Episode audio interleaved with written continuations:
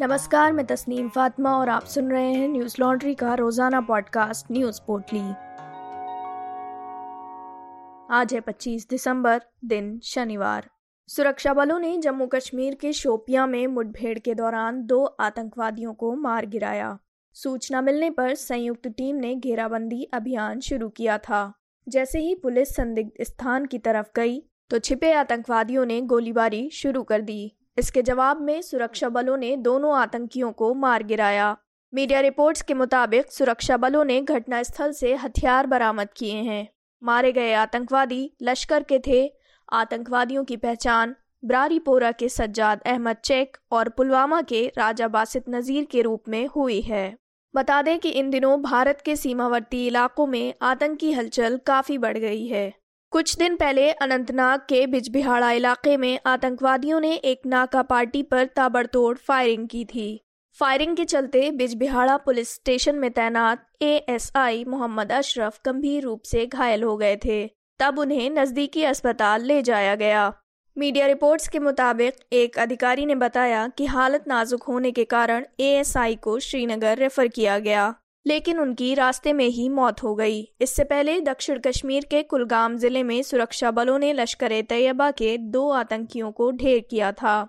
सुरक्षा बल ने इनके पास से दो पिस्तौलें, सात गोलियाँ, मैगजीन, एक ग्रेनेड और अन्य सामग्री बरामद की थी।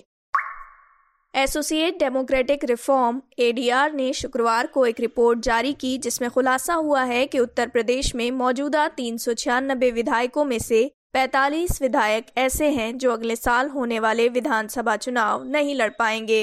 एडीआर ने ये रिपोर्ट पहली दफ़ा जारी की है। प्रदेश में 45 विधायकों के चुनाव लड़ने पर संशय है, क्योंकि इन पर कोर्ट द्वारा आरोप तय कर दिए गए हैं। विधायकों पर लोक प्रतिनिधित्व अधिनियम उन्नीस सौ इक्यावन की धारा आठ एक, दो और तीन के तहत आरोप तय किए गए हैं। इन धाराओं में प्रावधान है कि इनमें से किसी भी धारा में उल्लेखित अपराध के लिए दोषी व्यक्ति को दोष सिद्धि की तारीख से अयोग घोषित किया जाएगा। साथ ही उसकी रिहाई के छह साल बाद तक की अवधि के लिए वो अयोग्य बना रहेगा। इन मामलों में न्यूनतम छह महीने की सजा होने पर ये विधायक चुनाव नहीं लड़ सकेंगे। हालाँकि चुनाव लड़ने के योग्य और अयोग्य उम्मीदवार तय करने का अधिकार चुनाव आयोग के पास है। बता दें कि एडीआर द्वारा जारी की गई उम्मीदवारों की रिपोर्ट में सबसे अधिक दागी विधायक भारतीय जनता पार्टी के हैं। रिपोर्ट के मुताबिक भारतीय जनता पार्टी के 32, सपा के पाँच बसपा और अपना दल के तीन कांग्रेस और अन्य दलों के एक एक विधायक इस सूची में शामिल हैं। रिपोर्ट के मुताबिक इन 45 विधायकों के खिलाफ आपराधिक मामले लंबित रहने की औसत संख्या 13 वर्ष है। इनमें से 32 विधायकों के खिलाफ 10 साल और उससे अधिक समय से तिरसठ आपराधिक मामले लंबित हैं। एडीआर रिपोर्ट में विधायकों पर तय हुए आरोपों और उनके खिलाफ लंबित मामलों की पूरी सूची है। इन सभी के ऊपर हत्या हत्या के प्रयास सहित बलात्कार, डकैती, लूट, अपहरण, महिलाओं के ऊपर अत्याचार, रिश्वत, धर्म, नस्ल, भाषा जन्म स्थान के आधार पर विभिन्न समूहों के बीच शत्रुता जैसे आरोप हैं। देश भर में कोरोना के सात हज़ार एक सौ नवासी नए मामले सामने आए हैं और तीन सौ सत्तासी लोगों की मौत हो गई है। इसी के साथ कोरोना के कुल मामले बढ़कर तीन करोड़ सैतालीस लाख उन्यासी हज़ार आठ सौ पंद्रह हो गए हैं और मरने वालों का आंकड़ा चार लाख उन्यासी हज़ार पाँच सौ बीस पहुँच गया है।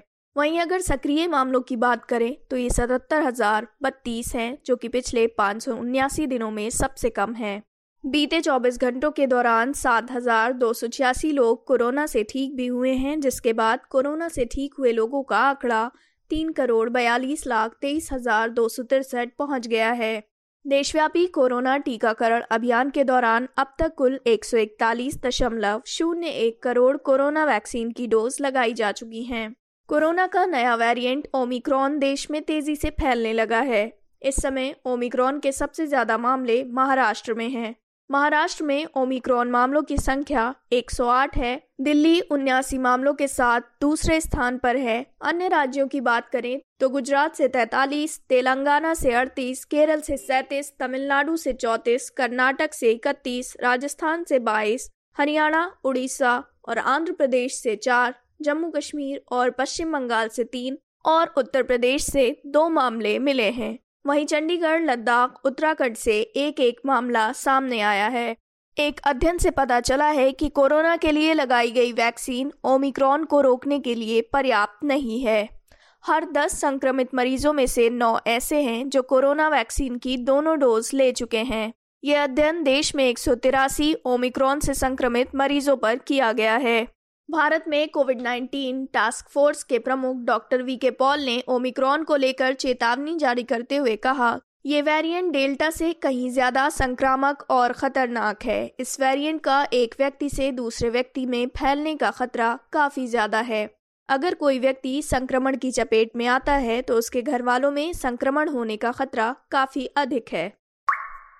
कपूरथला में निशान साहिब की बेअदबी के आरोप में लिंचिंग का शिकार हुए शख्स की पोस्टमार्टम रिपोर्ट आ गई है। पोस्टमार्टम रिपोर्ट में सामने आया है कि युवक पर 30 वार किए गए थे। संभावना है कि तलवार से हमले के कारण वो घायल हो गया था। वहीं पंजाब पुलिस ने साफ़ कर दिया है कि उन्हें कपूरथला के सुभानपुर मार्ग पर स्थित निजामपुर गुरुद्वारे में किसी तरह की बेअदबी के निशान नहीं मिले हैं। बता दें कि कपूरथला के निजामपुर गाँव स्थित गुरुद्वारे में कथित तौर पर बेअदबी का प्रयास करने का मामला सामने आया था, जिसके बाद व्यक्ति की पीट पीट कर हत्या कर दी गई। मृतक का पोस्टमार्टम स्थानीय सिविल अस्पताल के पाँच सदस्यीय डॉक्टरों के बोर्ड ने किया था। इस घटना पर पंजाब के मुख्यमंत्री चरणजीत सिंह चन्नी ने कहा कि यह घटना हत्या की ओर इशारा करती है, क्योंकि जाँच में बेअदबी का कोई सबूत नहीं मिला है। गुरुद्वारे की देखरेख करने वाले व्यक्ति को हत्या के आरोप में गिरफ़्तार कर लिया गया है। गुरुद्वारा प्रबंधक की शिकायत पर मृतक के खिलाफ धारा दो सौ पंचानबे ए के तहत मामला दर्ज किया गया था, जिसमें कहा गया था कि मृतक को निशान साहिब का अनादर करने की कोशिश करते हुए देखा गया है। ईरान ने अपने पाँच दिनों से चल रहे युद्धाभ्यास के आखिरी दिन इसराइल को चेतावनी देने के लिए 16 बैलिस्टिक मिसाइलें तैनात कर दी हैं। ईरान ने जिन मिसाइलों का परीक्षण किया, वे 350 किलोमीटर से लेकर 2000 किलोमीटर तक मार करने में सक्षम हैं। ईरानी सेना के जनरलों ने मिसाइलें तैनात कर इसराइल को खुली चेतावनी दी है बता दें कि यह अभ्यास अमेरिकी राष्ट्रीय सुरक्षा सलाहकार जैक सुलीवन के इजरायली प्रधानमंत्री नेफ्टली बेनेट के बीच बुधवार को हुई मुलाकात के दौरान हुआ समाचार एजेंसी एएफपी के मुताबिक सरकारी टीवी चैनल ने ईरान के सैन्य बलों के प्रमुख मेजर जनरल मोहम्मद बाघेरी ने कहा कि हाल के दिनों में यहूदी शासन ने जो खतरे पैदा किए हैं, ये अभ्यास उनका जवाब देने के लिए था। चुने गए लक्ष्य तक 16 मिसाइलें दागी गईं। इस अभ्यास में ईरान की वो सैकड़ों मिसाइलें शामिल थीं जो उस देश को तबाह कर सकती हैं जो ईरान पर हमला करने की ज़रूरत करेगा। इस सैन्य अभ्यास को पैम्बर अजदम और महान पैगंबर नाम दिया गया है, जो सोमवार को बुशहर, होम्सगान और खुजेस्तान प्रांत में शुरू हुआ था। इस्लामिक रिवोल्यूशनरी गार्ड कॉप्स के प्रमुख मेजर जनरल हुसैन सलामी ने कहा यह सैन्य अभ्यास यहूदी शासन के अधिकारियों के लिए गंभीर चेतावनी है। जरा सी भी चूक हुई तो हम उनकी गर्दन काट देंगे। बता दें कि परमाणु कार्यक्रम पर बातचीत को फिर से शुरू करने को लेकर हुई चर्चा का इसराइल विरोध कर रहा है। इसराइल के पीएम नेफ्टाली बेनेट ने आरोप लगाया है कि ईरान परमाणु ब्लैकमेल कर रहा है। इसराइल ने कहा कि प्रतिबंधों में ढील मिलने के बाद ईरान जो कमाई करेगा, उससे वो हथियार हासिल करेगा, जिससे वो इजरायली लोगों को नुकसान पहुंचाएगा। इसराइल ने ईरान पर हमले के भी संकेत दिए हैं। न्यूज़ लॉन्ड्री सौ प्रतिशत विज्ञापन मुक्त प्लेटफॉर्म है, जिसका मतलब है हम किसी भी सरकार या कॉरपोरेट से विज्ञापन नहीं लेते। हम आपके समर्थन से चलते हैं। हम ऐसे ही स्वतंत्र होकर काम कर सकें, इसके लिए न्यूज़ लॉन्ड्री को सपोर्ट करते रहिए। न्यूज़ लॉन्ड्री को सहयोग देने के लिए Hindi dot news laundry dot com पर जाएँ और सब्सक्राइब करें और गर्व से कहें, मेरे खर्च पर आज़ाद हैं खबरें। इसी के साथ आज की न्यूज़ पोर्टली में बस इतना ही। न्यूज़ लॉन्ड्री के सभी पॉडकास्ट ट्विटर आई और दूसरे पॉडकास्ट प्लेटफॉर्म पे उपलब्ध हैं। खबरों को विज्ञापन के दबाव से आज़ाद रखें। न्यूज़ लॉन्ड्री को सब्सक्राइब करें।